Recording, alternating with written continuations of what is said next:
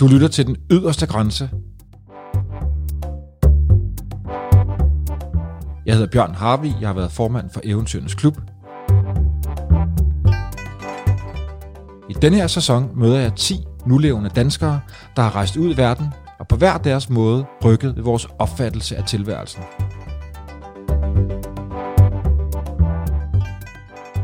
Jeg taler med en pilot, en krigskorrespondent, en pelsjæger, en vagabond, en naturfotograf, en ekspeditionsleder, en kunstner, en bjergbestiger, en hesterytter og en astronaut.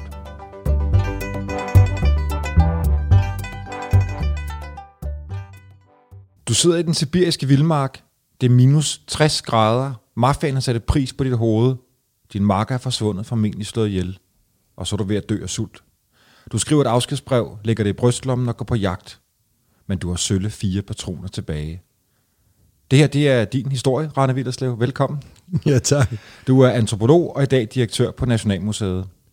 I dag skal du tale om at overleve i vildmarken, og vi kan lære af det oprindelige folk i Sibirien og måske også andre steder i verden. Det er jo noget af en uh, dramatisk intro, jeg har skitseret her. Rane, fortæl om, om den scene.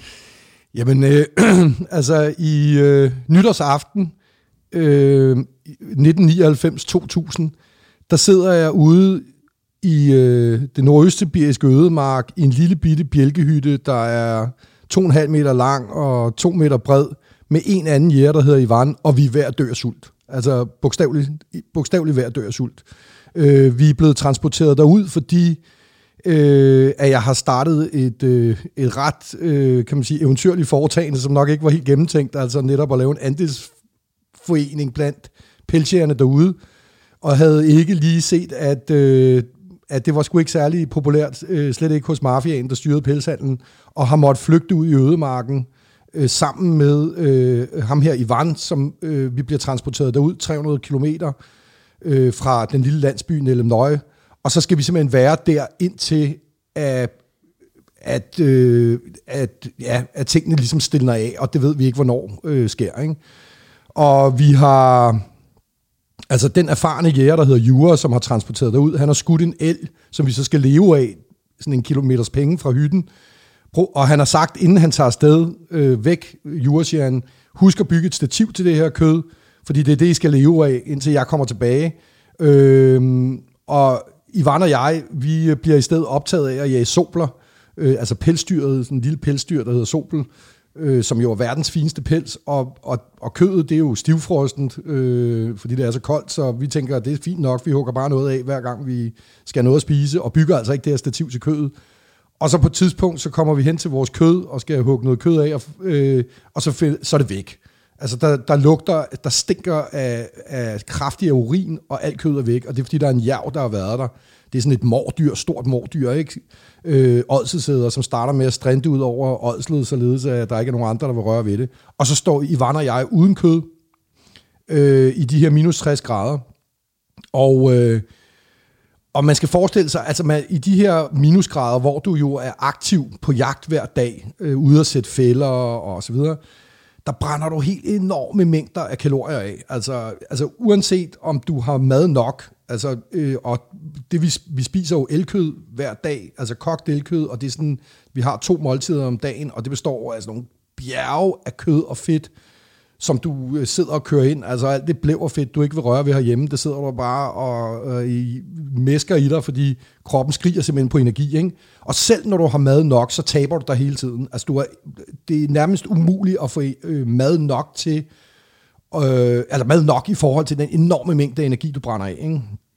Og når du så ikke har noget mad, som vi lige pludselig ikke har, så går der faktisk meget kort tid, så er du ved at dø af sult. Altså de første par dage, så får du sådan et energipust, boost, fordi at kroppen ligesom siger, nu skal, der sku, nu skal der mad på bordet, og du løber rundt der. Men allerede efter en uge, så begynder matheden at, at, at, at trænge sig på, og efter to uger, så øh, ligger du faktisk øh, og er tynd som et, en korsetfange. Vi er tynde som korsetfanger, ligger på hver vores lille briks på rensdyrskinnet, den her primitive bjælkehytte, og bare det at tænde op i ovnen er nærmest en uoverstigelig kraftanstrengelse. Ikke? Rane, fortæl den der hytte ja. der. Den ja. den er fuldstændig skrabet. øh, Ja, men det er fuldstændig, altså de hytter derude, de er jo meget, meget primitive. Det er jo jagthytter, og den her øh, jagthytte er, øh, kan man sige, er ikke blevet, faktisk ikke blevet brugt siden 50'erne. Øh, øh, den består af, altså den er øh, altså cirka t- øh, 2,5 meter lang og 2 meter bred, og så er der gulvet, det er permafrosten selv. Altså det er bare is. Ej, nej. Ikke? Øh, vinduet, det er et hul i tømmerstokkene, hvor du banker en plastikpose op, ikke? Øh, og så kan man sige, det der er det helt afgørende, det er, at der er en ovn, altså der er en metalovn, og det er jo den, du bruger til at varme hytten op med. Og det kan, det, sådan en metalovn, når du først varmer det op, så går det faktisk hurtigt, så sidder du i, i, i nærmest nøgen inde i hytten, fordi det bliver så varmt. Men når du så ligger der til at sove, øh, og vågner om morgenen, så er der jo næsten lige så koldt indvendigt som udvendigt. Ikke? Så man lærer meget hurtigt det her med at lave træsbåner, øh, som bliver knastørre, man ligger op på ovnen om aftenen, altså sådan, at når du vågner om morgenen, så kan du ligge i din rensdyrskinsovepose, og så kan du kaste øh, øh de her spåner ind og tænde op, sådan så der kommer noget varme, inden du øh, træder ud med dine stikkelsbærben på det der iskål der. Ikke? altså, så, og så kan man sige, så består det jo, altså grundlæggende set er det jo sådan, at at om dagen, og det er jo nogle ganske få timer, fordi vi er omkring polarcirklen her øh, om vinteren, ikke? så de få timer, der er lyst, der er du aktiv ude og jage. Øh, og når du så kommer hjem, så, øh, øh, altså så, øh, så skal der laves mad. Det er altid kogt elkød. Altså der er, der er ikke nogen grøntsager. Der er, altså brød havde vi lidt mere af øh, fra landsbyen, men det bliver jo hurtigt spist, så det, det, det er simpelthen kød, kødbaseret diæt. Ikke? Øhm, og så sidder du og, og reparerer fælder, og, og hvis du har fanget noget, så sidder du og, og pelser sobelskindene. Og vi fanger rigtig meget. Altså, der er rigtig mange sobler i området. Og i starten, der er snedækket lavt, og vi har en fest, fordi vi har fem hunde med. Altså to hunde, som var ligesom planlagt. Øh, en, der hedder Bim, som er sådan en elhund. Gammel elhund. Øh, meget erfaren elhund. Øh, og så en ung hund, der hedder Jack, som skal oplæres i sobeljagt. Og så er der sådan tre strafhunde, som bare ligesom følger med. Øh, og, øh, og den her Jack, den viser sig altså at være helt fænomenal til sobeljagt. Og i starten så er snedækket meget lavt. Altså det er ikke særlig højt. Det bliver det i det hele taget ikke i de områder generelt, fordi nedbørsmængden er jo ligesom i en ørken i virkeligheden. Altså så man kan sige, den lidt nedbør, der er, bliver til, til sne, men det snedækket generelt er forholdsvis lavt. Og i starten er det meget, meget lavt, og det vil sige, at hundene kan løbe med. Ikke? Og den her Jack viser sig altså at være helt fænomenal til soljagt, så den, der går ikke øh, mange øh, minutter, så gør den. Og vi løber derhen, og der sidder Sobel op i træet, og så gælder det så om at tage sin salonrifle der, som i det her tilfælde altså er en gammel salonrifle fra 50'erne, der er hvor pipen, den er, det har været bøjet mange, flere gange, og så man bare skåret den af, så geværet er, er hvad vil jeg sige, det er måske lidt over, øh, ja, det, det er ikke engang en meter langt. Med halv shotgun, ja. Det ligner sådan, ja, det ligner sådan et, et børnegevær, ikke? Og, og det skal man så skyde solen ned med, og den sidder jo øverst oppe i, i træerne, i, i træet, og, og det handler om at fælde træerne rundt om, sådan, så den ikke kan springe fra træ til træ. Og så gælder det faktisk om at ramme den i øjet. Okay, så det gør man, mens den sidder deroppe? Ja, ja, det gør man. Øh, og så gælder det om at ramme den i øjet, kan man sige, øh, fordi for ikke at ødelægge pelsen, men med det der gevær, så bare det, man rammer den, så man glad, ikke? Men så øh, falder den ned, og så gælder det faktisk om at gribe, øh, altså den ene skyder, den anden griber den her døde sobel, eller halvdøde sobel, øh, er det nogle gange, inden, inden hundene får fat i den, fordi hvis, det, hvis den rammer ned på jorden, og hundene får fat i den, så bliver den jo revet i stykker fuldstændig, ikke? Så det er jo det, det, det vi gør hver dag, og bliver fuldstændig optaget af det, fordi det vælter ind med sobel, vi Altså, der er mange dage, hvor vi skyder fire og fem øh, og, og flere gange, også flere sobler. Så når vi kommer hjem, så sidder man altså der og pilser det. Øh, og, og hytten begynder jo at stinke af dødt dyr. Ikke? Øh, altså det man gør, det er, at man spænder pelsen ud på en... Øh, der, er meget, der er en klar standard for, hvordan du skal pelse den. Altså kløerne skal bevares, og hovedet og halen er meget svær. Og, altså det er meget vigtigt, at halen ikke bliver ødelagt, og den, den skal man ligesom... Den skal man hive af med et, et stykke stoltråd, Øh, og i starten tager det også lang tid at gøre det, og til sidst så kan jeg pelse sådan en sobel på ja, nogle få minutter, ikke? Men, men, men så spænder du øh, sobelen, altså denne her, det her våde sobelskin, kan man sige, det spænder du ud på en, øh, en bue, det skal have sådan en rundet form, og så hænger det op og tørrer op i loftet, og så når det har tørret nogle dage, så bliver det lagt ned under briksene, fordi det, hvor der, der er jo iskoldt dernede, ikke? Øh, for ligesom at det ikke skal gå i forrådelse, men, men det betyder altså, at hytten stinker simpelthen af, af døde dyr, ikke? fordi vi høster rigtig mange soler, så Ja. Og det er en hel, hel del øh, tid siden, jeg også har fået et bad. Kunne jeg Ja, også mig. det, Så der ja, er- der, går, er- der går faktisk, altså det er jo sådan noget klatvask, når man gør det, men jeg kan huske, det, der går en måned, altså der, det er hver måned, at der ligesom bliver badet, ikke? og det vil sige, så koger du, den gryde, du normalt øh, koger elkød i, den bliver så renset, og så bliver der øh, kogt vand, ikke? og så sidder man der og, og klatvasker sig.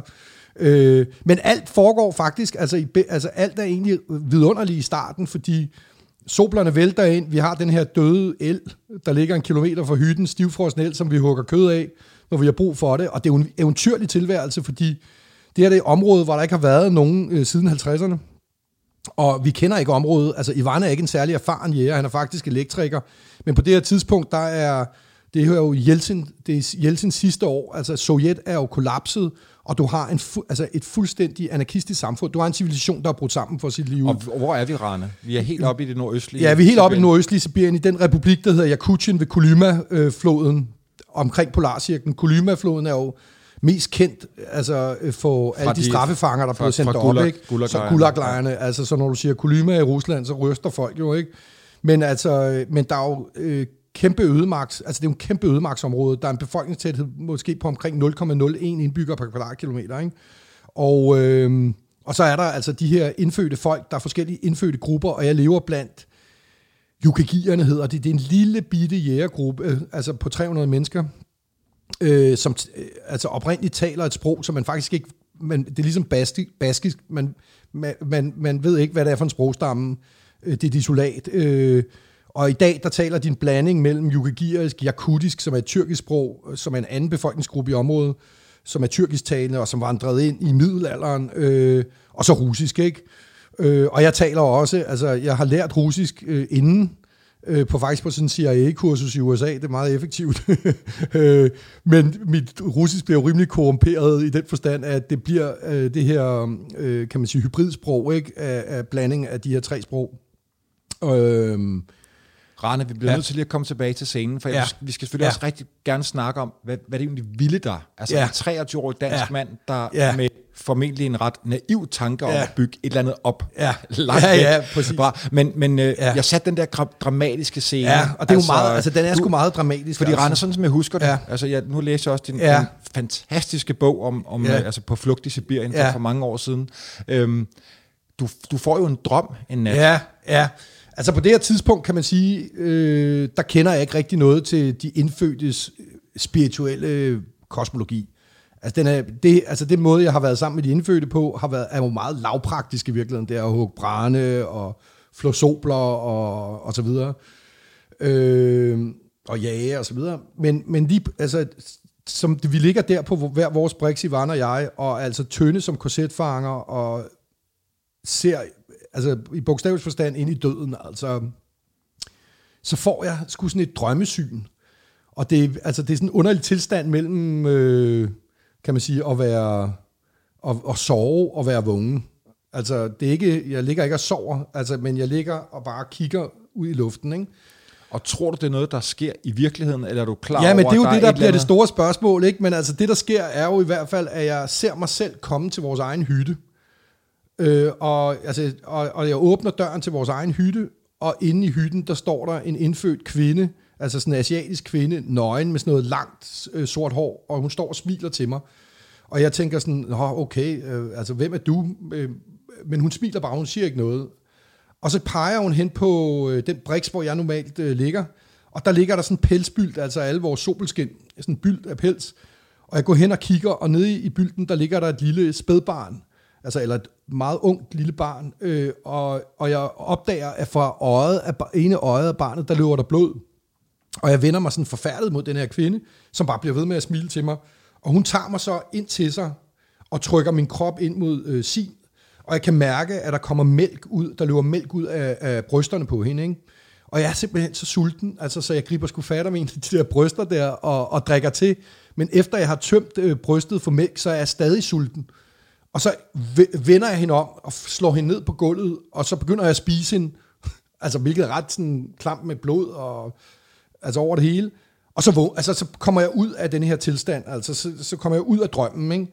og, og vågner sådan... Øh, Ja, kan, du huske, kan du huske, hvad du tænker på det ja, men tidspunkt? jeg er meget chokeret. Altså, jeg, er sådan, altså ube, jeg føler en, en stor ubehag i min krop, en, en, en, en slags skam.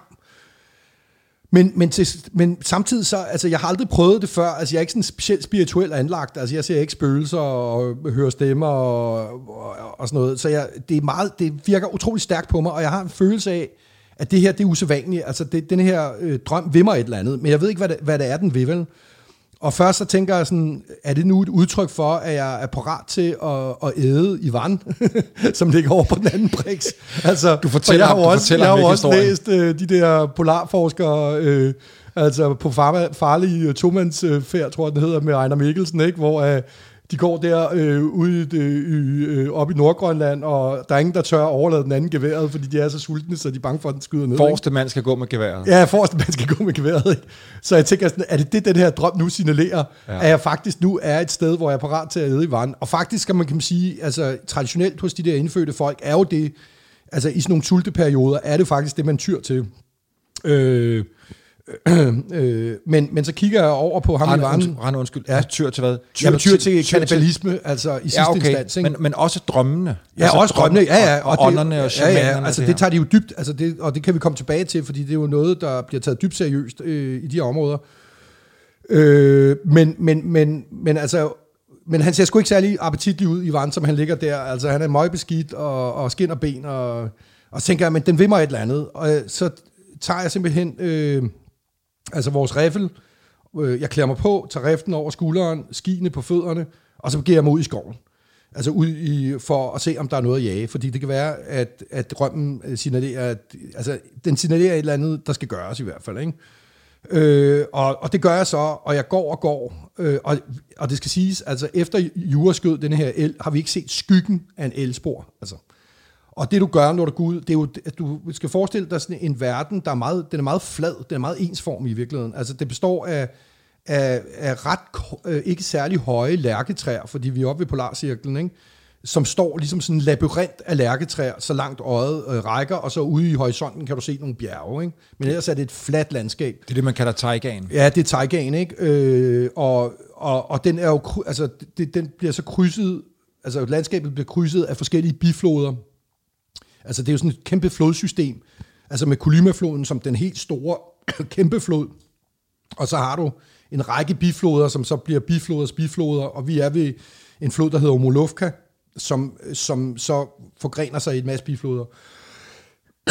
og det der, er far, altså det, der er utrolig farligt øh, ved at bevæge sig i det landskab, det er, at selvom der er så sindssygt koldt, og, og alt fryser til is, så er der jo nogle under, så er der varme understrømme i de her floder, så det vil sige, et sted, så kan isen være to meter tyk, og et andet sted, så er den altså 5 meter tyk. Ikke? Så der er ret mange, der krasser af. Fem ved- centimeter. Ja, 5 cm, undskyld. Ja, 5 cm tyk. Så der er ret mange, der krasser af ved simpelthen at, at gå igennem isen. Og jeg selv oplevet det. Altså en jæger, der stod lige ved siden af mig. Altså jeg stod på fast grund, og så ryger han bare ned igennem. Ikke? Og det der, altså når du ryger ned igennem, så kan man sige, så øh, bliver du jo våd. Og hvis du ikke, altså i minus 60 grader, øh, altså hvis du, hvis du ikke øh, får tøjet af, og, altså det fryser jo tis lige med det samme, altså det bliver sådan en ispanser, bang. Og hvis du ikke får det af øh, lynhurtigt og kommer ind i varmen, så dør du simpelthen i løbet af ganske øh, kort tid. Ikke? Så derfor, når du går på de her floder, så tager du i og sig, og altså du har sådan en, en kæp, du går og banker ned i isen foran dig, ikke? for at, at være sikker. Og så kan man sige, at skiene hjælper jo også ved at, altså hjælper til at brede, øh, Øh, kan man sige, øh, trykket på isen øh, lidt mere ud. Ikke?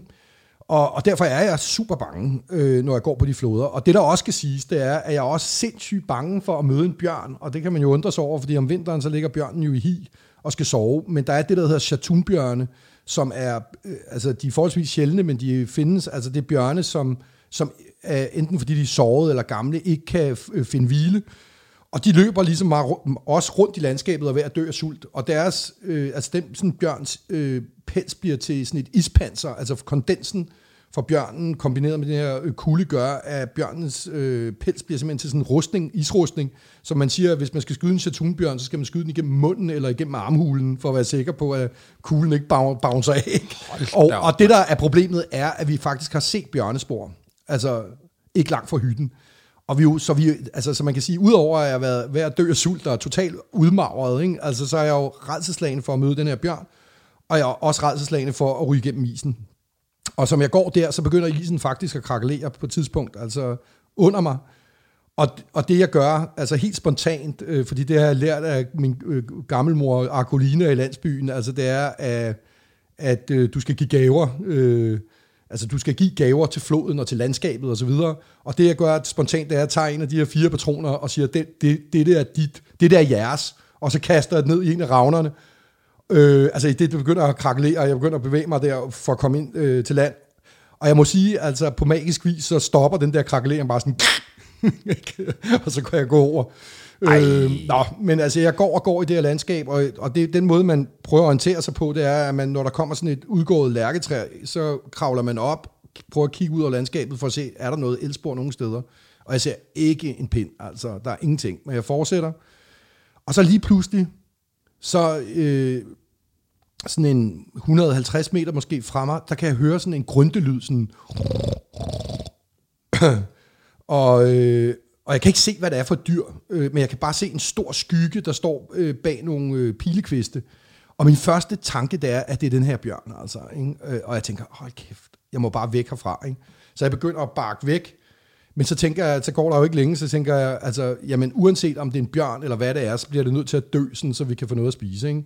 Og så skubber jeg skiene af fødderne, og så begynder jeg at møve mig langsomt ind mod øh, det her, øh, det her øh, øh, pilebuskads. Og der er sådan en, ja, jeg ved ikke, 100 meter, 80 meter måske øh, fra, så kan jeg stadig ikke se, hvad der er. Jeg kan bare se den her store skygge, der står øh, bag øh, pilkvistene. Så fyrer jeg bare øh, alle patroner af. Altså, de sidste patroner fyrer jeg af, ikke? Øh, og jeg ser den her skygge, der ligesom vælter ned og kommer op igen, og jeg fyrer, vid- fyrer af igen, og skyder alle patronerne af. Og, øh, og så venter jeg sådan en halv time, fordi hvis det, hvis det er en såret bjørn, altså skal jeg ikke lige hen øh, til den med det samme, men så møder jeg mig derhen, og det jeg opdager til min overraskelse, så er der ikke en bjørn, der, dør, øh, der ligger der, det er en el. Og ikke bare en el, der ligger en elko med kalv døde øh, i sneen. Ikke? Og ud af yveren på, på, øh, på øh, koen, der løber der sådan en fed mælk. Og den drikker jeg, øh, og, og, og så åbner jeg buen på dyrene. Det skal man altid gøre, altså uanset om, om det er koldt, så kan man sige, der sker en, en forrødelse, en dårlig forrødelse, hvis du ikke får åbnet buen. Hiver indvolden ud, øh, og så tager jeg og hugger noget kød af bagbenet på kalven, øh, og dækker, dækker kadaverne til med sne. Ikke? Og så, øh, øh, altså, og så prøver jeg faktisk at spise noget af kødet, men jeg kaster det op. Altså fordi maven er så smadret øh, af sult, jeg kan sgu ikke rigtig holde, jeg kan ikke holde på øh, kødet. Men jeg kaster kød, noget kød ned i rygsækken, og så begiver jeg mig tilbage til hytten. Og på det her tidspunkt, der er mørket ved at falde på. Og det sidste stykke, de sidste ret mange kilometer øh, af, min, af min tur tilbage til hytten, foregår i bælragende mørke. Jeg kan ikke se nogen hånd foran mig. Men jeg kan mærke, om jeg er i mit eget skispor. Ikke? Og når jeg mærker, at jeg ligesom kommer ud i løs sne, så stopper jeg, og så finder maskinen sporet igen, og så fortsætter. Og jeg kommer hjem til hytten og falder om, totalt om af udmattelse. Øh, og jeg skal lige sige, at grunden til, at Ivan ikke er med på det her, altså det er dels fordi, han er svækket, men han har faktisk også fået anden grads forfrysning af den ene fod, så han kan ikke, han kan ikke bevæge sig. Øh, og så vågner jeg næste dag ved, at Ivan faktisk koger, altså til, at der står øh, i vores gryde der, står og bobler, og så Ivan koger, øh, kan man sige, øh, øh, kødet i sådan nogle små, der bliver til sådan nogle små fedtperler, som vi så sidder og drikker. Og så kan vi bare mærke, altså begge to, det er ret interessant oplevelse, den fysisk, det er, at du ligesom mærker, hvordan alle celler i din krop får energi. Altså du ved, fra at være helt matte, så er det ligesom om, at der bliver sådan et energiskud. Den banker bang, ud. Bang. Ja. Øh, og klog og skade, så tager jeg tilbage og bygger et stativ til det her kød. Øh, altså det, begår, det består i, at du finder et sted, hvor at der er ligesom tre stammer, der står øh, over, altså i, ikke så langt fra hinanden, og så bygger du ligesom et, et stativ der, ikke? og så lægger du vidje, eller hvad hedder det ikke vidje, det hedder på øh, øh, dansk hedder det pilekviste, ud over sådan, at hvis der er en jerv, eller et andet rovdyr, der ligesom begynder at kravle op af stammen, så har det svært ved ligesom at komme øh, op over. Ikke? Og så lægger jeg bare gigantiske øh, fælder rundt omkring. Altså sådan, at hvis der er overhovedet noget væsen, der forsøger at tage det her kød, så bliver det altså fanget.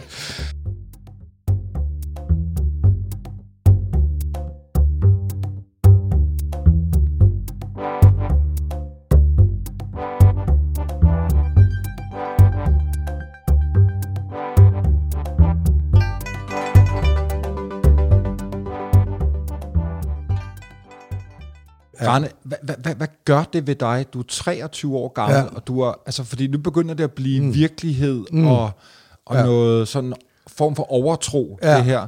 Du har haft en drøm, Ja. som Ja. faktisk fortæller Ja, men den, den, samme øh, historie, men ja. du har øh, fået en fortælling fra, fra yogagieren om, at man skal ofre ting Ja. til Ja. naturen, Ja. og, og nu begynder de her ting faktisk at, at Ja. materialisere sig i Ja, det kan man sige. Altså, at jeg kommer jo i et kæmpe eksistentielt vakuum, fordi øh, altså efter vi ligesom er kommet os fysisk, og det gør vi ret hurtigt, og vi står med halvanden tons kød lige pludselig fra ikke at have noget, ikke? så der er masser af mad, så begynder øh, denne her drøm jo at nage mig, den her oplevelse, ikke? fordi spørg, det store spørgsmål er, er der en sammenhæng mellem øh, drømmen med, med den her indfødte kvinde med mælk i brysterne og barnet, og så elkoen med mælk i yveren og kalven, eller er det en tilfældighed? Ikke? Og det der jo, det er der jo ikke noget svar på, kan man sige. Øh, er det det ene, eller er det, er det det andet? Men, men, men, men jeg kommer til den erkendelse, at, at det kan ikke være en tilfældighed. Altså, jeg, jeg, jeg, der, der må være en sammenhæng, selvom jeg ikke kan forstå, hvad sammenhængen er. Ikke? Og, øh, øh, og det er jo, så sidenhen har jeg jo læst Kirkegaard og, og, og sådan noget, og det svarer jo lidt til, når Kirkegaard siger, jamen tro er et spørgsmål om, at du må, du må springe ind i troen, fordi du forlader rationalitetens univers, ikke? og springer ind i troen. Så det er et spørgsmål om, enten tror du, eller også gør du ikke. Altså, der er ligesom ikke, et, der er ikke en mellemvej. Ikke? Ture det. Ja, ture og hoppe ind i troen. Ikke? Og, og man kan jo sige, på den her måde, øh, der springer jeg øh, øh, ind i, i, ja, i troen, kan man sige, og med enorme konsekvenser øh, for mit liv, fordi øh, altså, jeg er jo videnskabsmand, øh, og, øh, og jeg er blevet opdraget i en tradition, hvor at det er, det er øh, kan man sige, rationaliteten og logikken, der, der hersker, og i Cambridge, hvor jeg øh, læser min PhD, der siger min vejleder, øh, altså når de indfødte taler om ånder og den slags ting, så taler de metaforer eller symboler, fordi ånder findes jo ikke. Så man kan sige, at den standard, den standard antropologiske forklaring på den slags fænomener er, at de indfødte folk projicerer øh, du ved, deres eget samfund i virkeligheden ud på naturen, så når de tilbeder ånderne, så tilbeder de i virkeligheden deres eget samfund. Ikke? Altså, øh, det er ligesom standardforklaringen. Og den har jeg jo ligesom øh, taget med mig, men den her oplevelse gør jo, at, at, øh, at jeg kommer til den erkendelse af, at øh, for at sige det populært, der er mere mellem himmel og jord. Og, denne her, altså det er jo ikke, og dermed ikke sagt, at, at, at naturvidenskabelige forklaringer af verden er forkerte, men at virkeligheden må være mere og større, end det naturvidenskaben afdækker. Ikke? Og, og nu ja. er du midt i virkeligheden Ja, det kan man derude, sige. Ikke? Altså, Det- du sidder ja, ikke på det- det- Cambridge og læser det- i bøgerne. Ja, vel? fuldstændig. Ikke? Øh, og så kan man sige, at siden hen i mit liv har jeg haft andre af den slags oplevelser også. Og, øh, og det gør altså, at, at, at jeg committer mig til en videnskab fremadrettet, som er ret umulig. Altså, det er nemlig et videnskabeligt projekt, der handler om at tage de her indfødte forestillinger om ånder og reinkarnation og dyr, der kan transformere sig til mennesker og omvendt osv., seriøst, uden at kunne bevise det. Ikke? Øh, og det, altså det er jo i virkeligheden, altså det der gør det så svært er jo, at, at det, det indfødte univers, altså åndeunivers, er jo et magisk univers, kan man sige, som du så skal på en eller anden måde oversætte ind i et videnskabeligt sprog. Ikke? Og det er altså en meget, meget svær opgave, men ikke desto mindre ekstremt vigtigt, fordi at det, det gør, hvis du ligesom tager det seriøst, altså hvis du ser kulturen indenfra ved at leve med dem, øh, i lange tider og, og forstå deres verden indenfra, så stiller det jo nogle grundlæggende så, øh, spørgsmål ved den måde, vi selv, øh, altså de sand, etablerede sandheder, vi selv har, har skabt i vores eget samfund. Ikke? Det stiller spørgsmålstegn ved det, og i virkeligheden bliver du destabiliseret, altså som menneske, og dit verdenssyn, ligesom i mit tilfælde her, kan, f- kan kollapse og, og ramle, øh, ramle sammen, og så må du bygge et nyt op. Men det smukke ved det er, selvom det er sindssygt hårdt, fordi vi kan ikke lide, jeg kan sgu heller ikke lide at blive stabiliseret på den måde, det er jo, at den, den verdenssyn, altså det verdensbillede, du må bygge op, vil i sagens natur være større og mere rummelig, end det du forlod. Ikke? Og det er det, der er den store værdi af at, at komme ind i det her indfødte univers, blive en del af det, øh, hvor du jo kommer i en slags sindssyg tilstand, fordi du på den ene side er er du det vestlige menneske, som du er, og på den anden side, så bliver du en del af det samfund, og ser verden igennem deres Havde du øjne. regnet med, at det skulle ske inden, øh, Rane? Nej, det havde jeg sgu egentlig ikke. Altså, altså jeg, var, jeg vil sige, jeg var meget åben altså, øh, på det tidspunkt. Øh, altså, så jeg var, meget, jeg var meget klar til at tage, hvad der kom, men jeg havde ingen forestilling om, hverken at det skulle gå så galt, at jeg sad og var ved at dø ude af sult ude i ødemarken, eller at det på den måde skulle ryste mit verdensbillede. Ja. Og det var jo langt fra planlagt, at du havnede der, uden at vi nødvendigvis skal gå i detaljer Ja, med ja. det, Rane, fordi Nej. det var, det var jo en eller anden form for andelsprojekt, du havde Ja, ønsket ja, at altså, bygge det var op for at hjælpe de her Ja, det var, øh, det var lokale tilfældighed. Altså, at det er jo det, man bliver, kan blive, bliver konfronteret med. Altså, jeg kommer jo ud i den her post-sovjetiske verden, hvor at, at, at alt er kollapset. Alle øh, forsyningslinjer er, er væk. De får ikke tilført nogen fødevarer. De er, øh, de, de er sobeljæger, men de får betalt helt ufatteligt lidt for deres skin. Ikke? Altså, at sådan en sobelskin på det her tidspunkt bliver solgt på de danske pelsauktioner for, for øh, øh, øh, 3, mellem 3 og 500 dollar øh, skinnet. De får betalt det, der svarer til 20 dollar for det selv samme skin. Ikke? Der er nogle mellemmænd, Der er får- nogle mellemmænd, der bare skubber fløden helt vildt. Ikke? Og, og mit projekt går bare ud på at sige, jamen hvis de selv samler deres skin ind og sender det afsted til Glostrup, jamen så kan de få hele profitten selv. Og, det, det er jo, det, øh, og jeg er ikke særlig aktivistisk eller sådan noget, men, men, men når du kommer ind i sådan et samfund, og du begynder at holde af nogle mennesker, så kan man jo ikke undgå at sige, jamen hvad kan jeg gøre for at, at hjælpe? Ikke? Men mellemmændene var mafiaen. Ja, det, ja men Det det var mafiaen. problemet. Det var den, jeg ikke lige havde set komme, Ja, ja. hvilket jo er ret naivt, kan man sige, men altså, ja.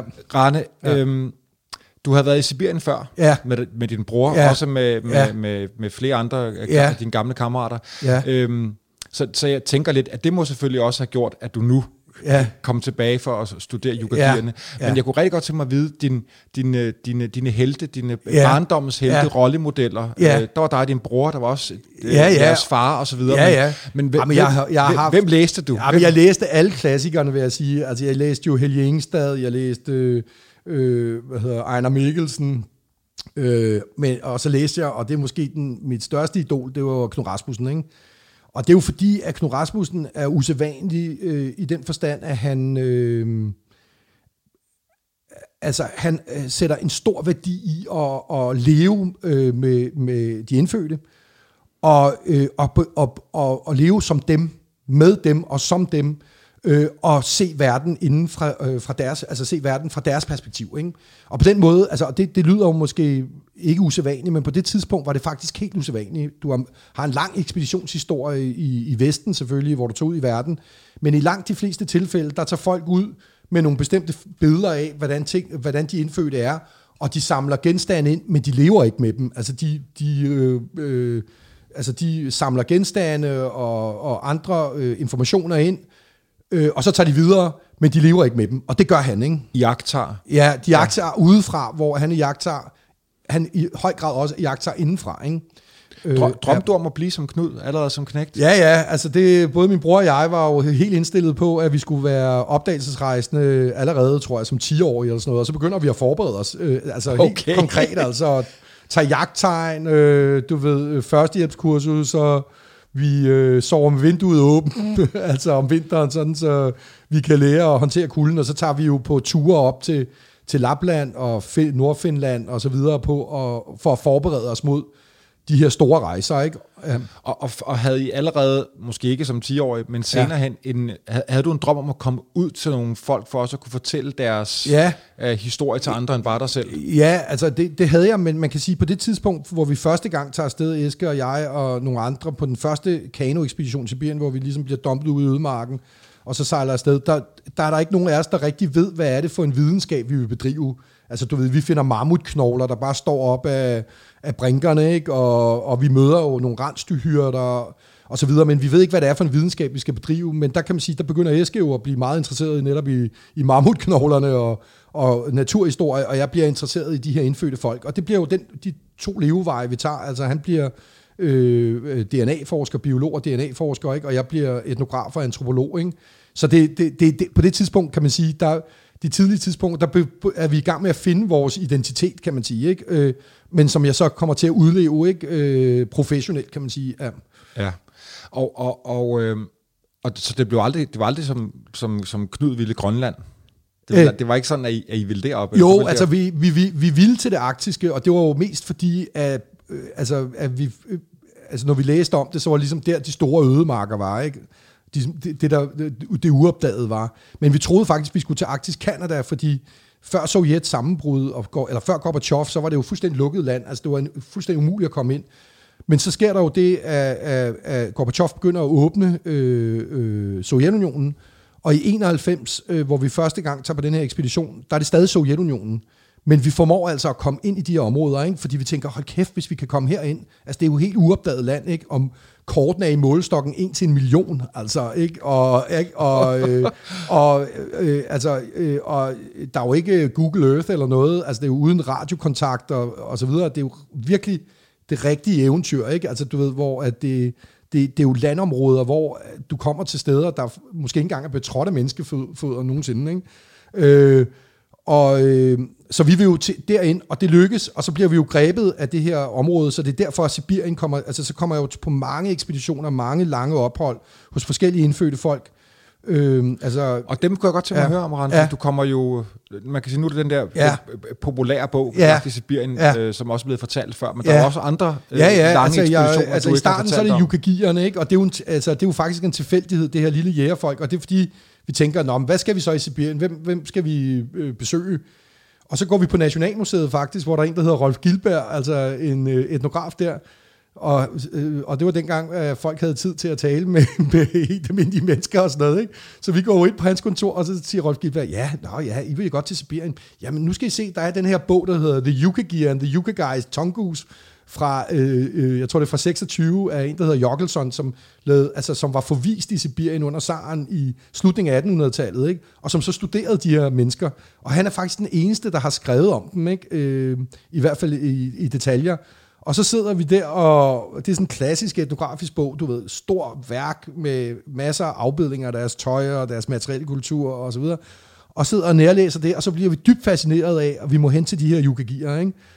Og på de første to ekspeditioner lykkedes det os faktisk ikke at møde dem. Altså vi kommer ikke derhen, og det er jo en meget lille befolkningsgruppe.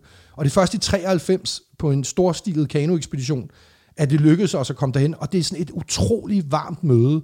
Altså blandt alle de indfødte folk, jeg har studeret, så er det det varmeste, varmeste og dejligste. Det er som om, at altså, lige, så vi har, lige så meget vi har ventet på i alle de her år på at møde de her folk, vi føl, de føler på samme måde, de har ventet på os. Altså, og så det er bare et øh, super match. Altså, og det bliver jo det her lange, for mig, meget lange og meget øh, nære forhold til, øh, til den her befolkningsgruppe. Sidenhen tager jeg også til andre befolkningsgrupper, jeg studerer nede. Jeg er også jæger nede i Altajbjergene, nede ved Mongoliets grænse, hos nogen, der hedder Shores.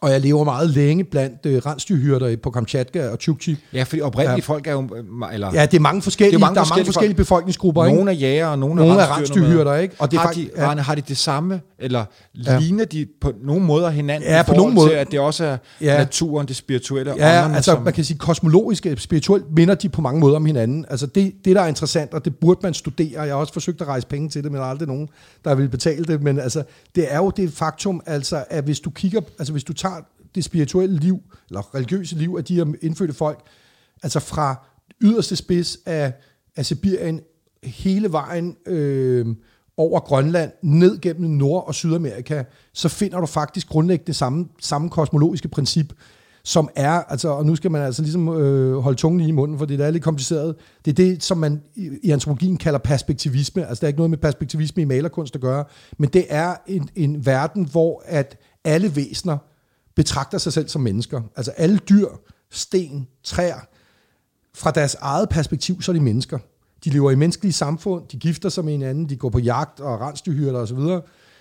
Øh, men de bliver set af andre, altså når vi ser, øh, altså den måde du, øh, altså de betragter sig selv som mennesker, men andre betragter dem som træer, eller sæler, eller rensdyr osv. Og hvad du betragter som værende mennesker, og hvad du betragter som værende dyr og træer osv., afhænger af den krop, du er på. Altså, så det vil sige, hvis du tager en rensdyr, som menneske tager en rensdyrkrop på, så, så altså det vil sige, du klæder dig i rensdyrskind og, og så videre, så vil, du, øh, så vil du møde rensdyrene, sådan som de ser sig selv, nemlig som mennesker. Og det er jo også det, jægerne gør her, altså de her yukagiriske jægere. De har en jagtform, hvor at de, altså de øh, tager øh, rensdyrtøj på, smukt dekoreret, Øh, og så har de øh, ski, der er betrukket med øh, lægskin, sådan at du kan imitere lyden af, et, af en el, hvis det er en el, øh, der bevæger sig i sne. Og så kommer elden simpelthen ud til dig, hvis du mester den her tak, øh, teknik, og så kan du skyde den, ikke? Den vil gerne skydes. Ja, den vil gerne skydes, ja, den, den kommer giver sig til selv. Ikke? Så du forfører den. Du forfører den til at give Wow. sig selv. Ikke? Og, og, og jeg var sammen med en gammel jæger, der hedder Spiridon, der mestrede den her jagtteknik fuldendt. Og, og jeg så simpelthen elgen komme ud, ikke? og jeg så ham øh, øh, skyde den. Og det, de her jæger beskriver, er, at nogle gange, så ser de jo ikke, at det er øh, elge, der kommer. De ser, at det er mennesker, der kommer til dem. Ikke? Og du kan faktisk også blive, som jæger blive forført. altså således, at, at byttedyret forfører dig til at, at komme ind i deres, deres lejr, og du mister i virkeligheden øh, bevidstheden om dit eget, øh, dit eget samfund, altså, og bliver i og for sig til dem, og så kan du blive fortabt, kan man sige, at leve i en helt anden verden, som rensdyr eller som el, øh, ikke? men som du vil opleve som at leve som menneske. Ikke? Altså, så det er, ret, øh, det er ret kompliceret, men det er derfor shamanisme grundlæggende set, altså det vil du også kunne se, hvis du tager på Nationalmuseet og ser shamandragterne der, det er jo, at du tager dyrekroppe på, dels for at få dyrets øh, krav, altså effekter, du kan løbe, løbe som en el eller flyve som en fugl, men det er også for, at du kan se øh, dyrene sådan, som de ser sig selv, nemlig som mennesker. Ikke? Ja. Ja. Og så har du været i... Øh, er det Ja. Uganda? Ja, Uganda, ja. ja.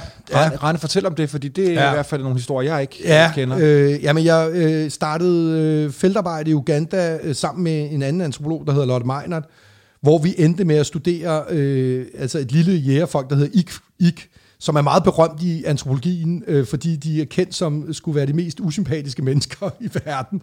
Det var der en, en kontroversiel bog, der blev skrevet af en, der hedder Colin Turnbull, som kom til det her samfund, imens de sultede helt vildt og blev altså skrev en meget kontroversiel bog, fordi han kom til at nærmest at hade de her mennesker, fordi de efterlod deres børn til at dø, og deres gamle til at dø, og så videre. Og så Lotte og jeg, vi tænkte, okay, de her mennesker, der er ikke rigtig nogen, der har studeret dem siden. Vi må op og se, hvad det er for nogen. Øh, og, det, og, og Turnbull var rimelig gal på den i den forstand, at de er ikke usympatiske, men de lever i en, i en verden, hvor er med jævne mellemrum, altså det er sådan hver 4-5 år, så sætter sulten ind, og deres samfund kollapser simpelthen. Og øh, efterfølgende så øh, etablerer de deres samfund igen. Men vi var interesseret i den dynamik der, der går mellem altså at have et samfund, og så hvad sker der, når det kollapser, og hvad er socialitet, kan man sige, hvad er det sociale liv, når noget kollapser. ikke? Så du Ja. nogle paralleller til det, du havde, så havde set i Sibirien? Øh, Øh, altså i forhold til det med også at, at, at bruge ånderne? Og, Ja, det, til et vis grad, men jeg vil sige, altså, at det her det er en helt anden verden. Altså, de har også et åndeunivers, der på, på minder øh, delvis om, om det i Sibirien i den forstand, at det er netop sådan en parallel tilværelse øh, af skygger, øh, kan man sige, at samf- altså ånderne lever i samfund, menneskelige samfund i en parallel verden og alt det her. Men det her, det er en, altså det, der præger det område, er, at det er ekstremt ustabilt. Altså det er jo en del af øh, East øh, African Cattle Complex, så man kan sige, de dominerende grupper i området, det er kvæfolk, Tukana, øh, de, de øh, Dodos og så videre. Og de er jo rimelig warlike, kan man sige, fordi de, øh, altså, det, det er jo et system, hvor at du, altså, du, er kvæg, øh, du er kvægdriver, og du skal have kvæg for at få koner. Øh, og, og den måde, du mobiliserer dels øh, dit, øh, igennem familie, hvad du skal bruge af kvæg til at betale øh, brudpris. Øh, men resten af det, det får du altså ved at raide. Så det er en meget, meget ustabil område. Og så er der jo kommet Kalashnikovs ind i området øh, nede fra Sydsudan. Ikke? Øh, det er lige på grænsen mellem øh, øh, Sydsudan, Kenya og, og Uganda. Lige, du er på den ugandiske side oppe i bjergene, men altså... Og, det, og, og de her ikke lever utrolig presset. De har ikke Kalashnikovs, de har bur og bliver altså angrebet med, med jævne mel- mellemrum af de her kvægfolk. Ikke? Så det er en ret, det er en meget brutal, øh, må man sige, øh, verden, øh, og var noget chokerende for mig, fordi ja, hvad gør det ved jer, når I... Ja, men fordi Sibirien er jo også brutal, men det er på en helt anden måde. Altså, der er det naturen, der er, er, er brutal, og det er jo noget andet. Menneskene er, er i og for sig utrolig gæstfri og, og hjælpsomme og, og, og så videre. Og her, der lever du altså i en ver- altså i Uganda, i den nordlige Uganda der, var det en verden af, af vold. Altså vold, og, og på mange måder det, vi vil kalde meningsløs vold. Altså øh, præger øh, området, og, og, og altså når jeg slog mit telt op i den der landsby, der var en lille militær øh, camp, at den ugandiske regering forsøger at afvæbne de her kvæfolk på en sådan en seks soldater, og der blev nødt til at sidde en bevæbnet mand foran mit øh, telt hver aften, og jeg var nødt til at have et tovværk ned ad en skrant, så jeg kunne øh, ligesom øh, hive mig selv ned. hvis der kom noget. Og jeg oplever der også altså et meget, en meget uhyggelig oplevelse, hvor jeg er ude og jage med ik. Og det er sådan nogle helt andre jagter, hvor du tager 30 mennesker afsted, brænder græsset af, og så dyrene springer op, og så skyder du pile og, øh, og spyder og så videre. Men vi er ude at jage, og vi, det er sidst på dagen, og vi, øh, vi er, jeg er træt. Øh, det er sådan meget hårdt at bevæge sig i den her varme rundt i de her bjerge. Og lige pludselig så er de alle sammen væk, på nær en, der står ved siden af mig. Ikke? Og, øh, og, og jeg kigger ind i hans øjne, og de er, altså jeg har aldrig set så stor redsel, altså i nogen menneskes øje. Og han kigger, og så siger han, the enemy, run, peger. Og så, altså sådan, uh, ja, nogle få hundrede meter fra os, står der to øh, Tukana-krigere med Kalashnikov med ryggen til. Og han begynder bare at løbe. Og jeg kan se, altså, at grunden til, at han løber, er jo, at, altså, at det her det er dybt, dybt farligt. Ikke?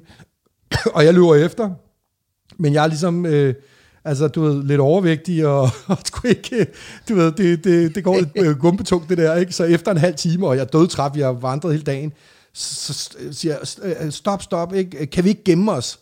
Og så peger han ned ad skrænten og siger, Hvis, øh, if we hide, we will have to kill them. Look, they're coming. Og så ser jeg bare de der tukane op, på vej op mod os, og så, siger jeg, og så løber vi videre. Og øh, til sidst, så, fordi det er lige omkring ekvator, så øh, bliver det bælragende mørkt, øh, du ved, der omkring klokken halv otte, ikke? Og så holder jeg bare fast i en spyd, og så bliver jeg taget igennem alle mulige små øh, stier, øh, og, vi, og vi slipper væk. Men havde, altså det var, det, det, de her krigere var, de havde hugget kvæg på den, øh, på den kenyanske side, og var ved at bringe det over, ikke? Og, og der er ikke noget med løspenge eller noget, altså havde de fået fat i os, så var vi skulle blevet slået ihjel, ikke? Altså,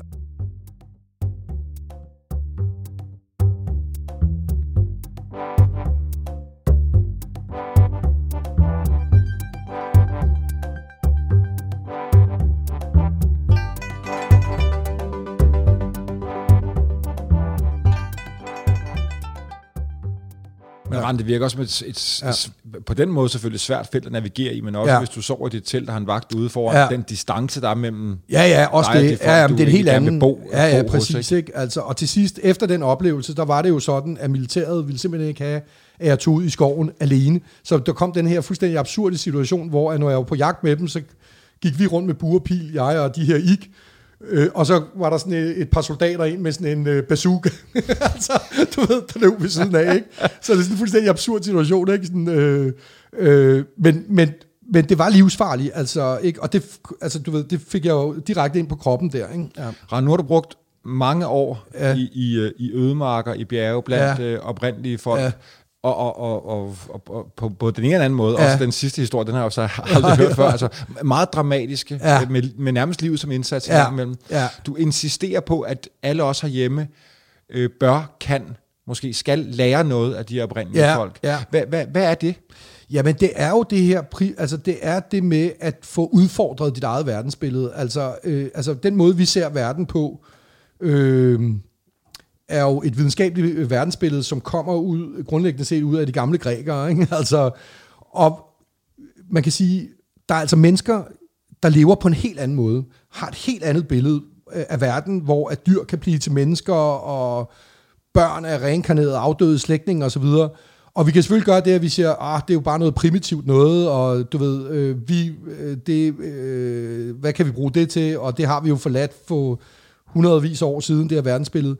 Men, men tager man det seriøst og tænker med det, og bruger det som udgangspunkt for at se verden, og prøver at se verden derigennem, så stiller det et grundlæggende spørgsmål ved, hvor, ved den måde, vi, øh, vi selv ser verden på, og i virkeligheden skaber nogle nye perspektiver på tingene. Ja. Og, og tror du så, det kan være med til at gøre os...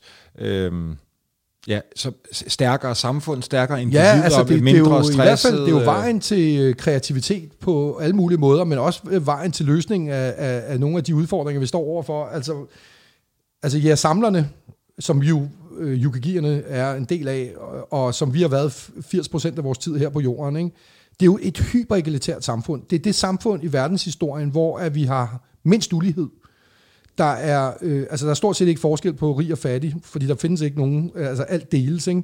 Det er det samfund i verdenshistorien, hvor du har haft mest fritid og arbejder mindst. Altså selvom de lever i de her ekstreme områder, og ja, samlerne i dag jo er, er, er presset ud til ekstremerne, altså kalahari og øh, det arktiske Sibirien osv., så, så bruger de faktisk kun maks 20% af deres tid på arbejde. Ikke? Resten af tiden bruger de på at innovere, opfinde nye ting, slappe af, være sammen med deres børn osv. Og så er det det mest agile, for at bruge sådan et smart ord, altså fleksible samfund, verden nogensinde har set. Lederskab, det er ikke noget, du arver. Det er ikke noget, du... Øh, der er ikke noget, du bliver demokratisk valgt til. Lederskab er noget, der opstår i det øjeblik, der er brug for det, og forsvinder simpelthen igen, når der ikke er brug for det. Altså så meget af det, vi ser rundt omkring os, fænomener, der begynder at tegne sig i vores eget samfund med deleøkonomi og delebiler, store øh, virksomheder, bilindustrier, der prøver nu at omdanne sig selv fra hierarkiske strukturer til flade rådstrukturer, er i virkeligheden jeres samlerfænomener. Altså, så det vil sige, at, at de her jeres samlere er ikke bare en, en fjern fortid, eller nogen, der lever i periferien. Det er også en optik, hvor igennem vi kan tænke os selv og vores eget samfund. Ikke? Øh, ja. Og det er måske et mærkeligt ja. spørgsmål, men, men tror du så, at de forstår, hvorfor du kommer og besøger dem? Altså, kan, kan de ja. faktisk se, det kan have en værdi, øh, ikke nødvendigvis for os selv, men at vi lærer denne her i altså, at, danske at, Om de indfødte selv forstår det? Ja. Nej, altså, men, men øh, altså, de synes jo også, det er dybt eksotisk, at der kommer sådan en som øh, mig, ikke? Men jeg vil sige, det der har været min fordel, øh, har jo været dels, at jeg var meget ung, øh, så jeg var sådan en stor dreng, du ved, jeg var ufarlig fuldstændig, ikke? Og, og, så, og modtagelig. Og modtagelig, ikke? Og, og, og jeg tror, det allervigtigste, det er, fordi de har jo mødt masser af øh, hvide mennesker, russer og så videre, men det, der var overrasket dem mest, det var jo, jamen manden er jo villig til at leve ligesom os. Han er villig til at leve med os. Altså du ved, de havde jo oplevet øh, øh, russiske antropologer fra øh, museet i St. Petersborg, der kommer ud, sætter sig ned ikke, og skriver deres myter ned, og så tager afsted. Ja. Men det er jo noget helt andet. Den her, altså, det, at jeg var villig til at leve med dem, og så også villig til at prøve at hjælpe dem, og Rand, vi kunne sikkert snakke længe om, hvad det egentlig ja. så også gjorde ved dig, når du kom hjem. Jeg kan huske, du engang fortalte, Ja, det, det er meget svært at komme hjem. Det er meget svært at, du, komme hjem. du gik ned ad en gade, og så fandt du... Jeg ved, ja, et stykke det, snor, ikke? Et stykke snor. Hiver, ja. Ned i lommen, det kan jeg bruge til. Ja, lige præcis. Altså. Altså, det du kommer jo med et helt andet mindset, og det er faktisk det allersværeste er jo ikke at integrere sig i kulturen derude. Det er svært nok, men det allersværeste er at komme hjem, ikke? Fordi du, du har levet en helt anden verden. Din drømme og din måde at se ting på er helt anderledes. Og jeg kan huske min kæreste der, øh, som jeg kom hjem til, som jeg jo ikke havde været i kontakt med øh, i, i månedsvis. Ikke? Øh, altså hun blev jo bange. Altså sagde, prøv at høre, øh, vi må fjerne hans gevær, altså fordi, du ved... Han er en vildmand hjem, ja. Ja, ja, ikke? Altså fordi jeg var jo mærkelig. Mm. Jeg var sgu mærkelig, altså, ikke? Og, og det tager lang tid at komme ud af det, så det er sådan en...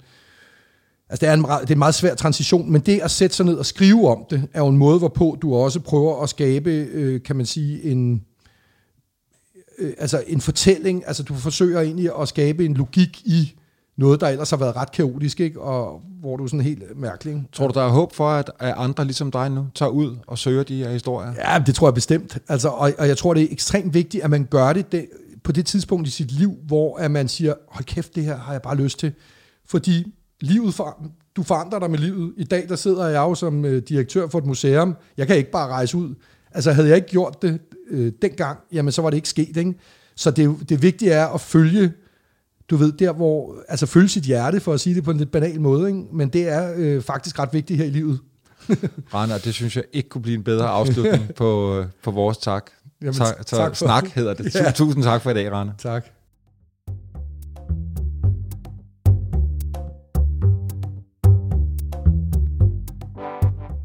Den yderste grænse er produceret af kontoret Jul for Nationalmuseet og Radio Loud.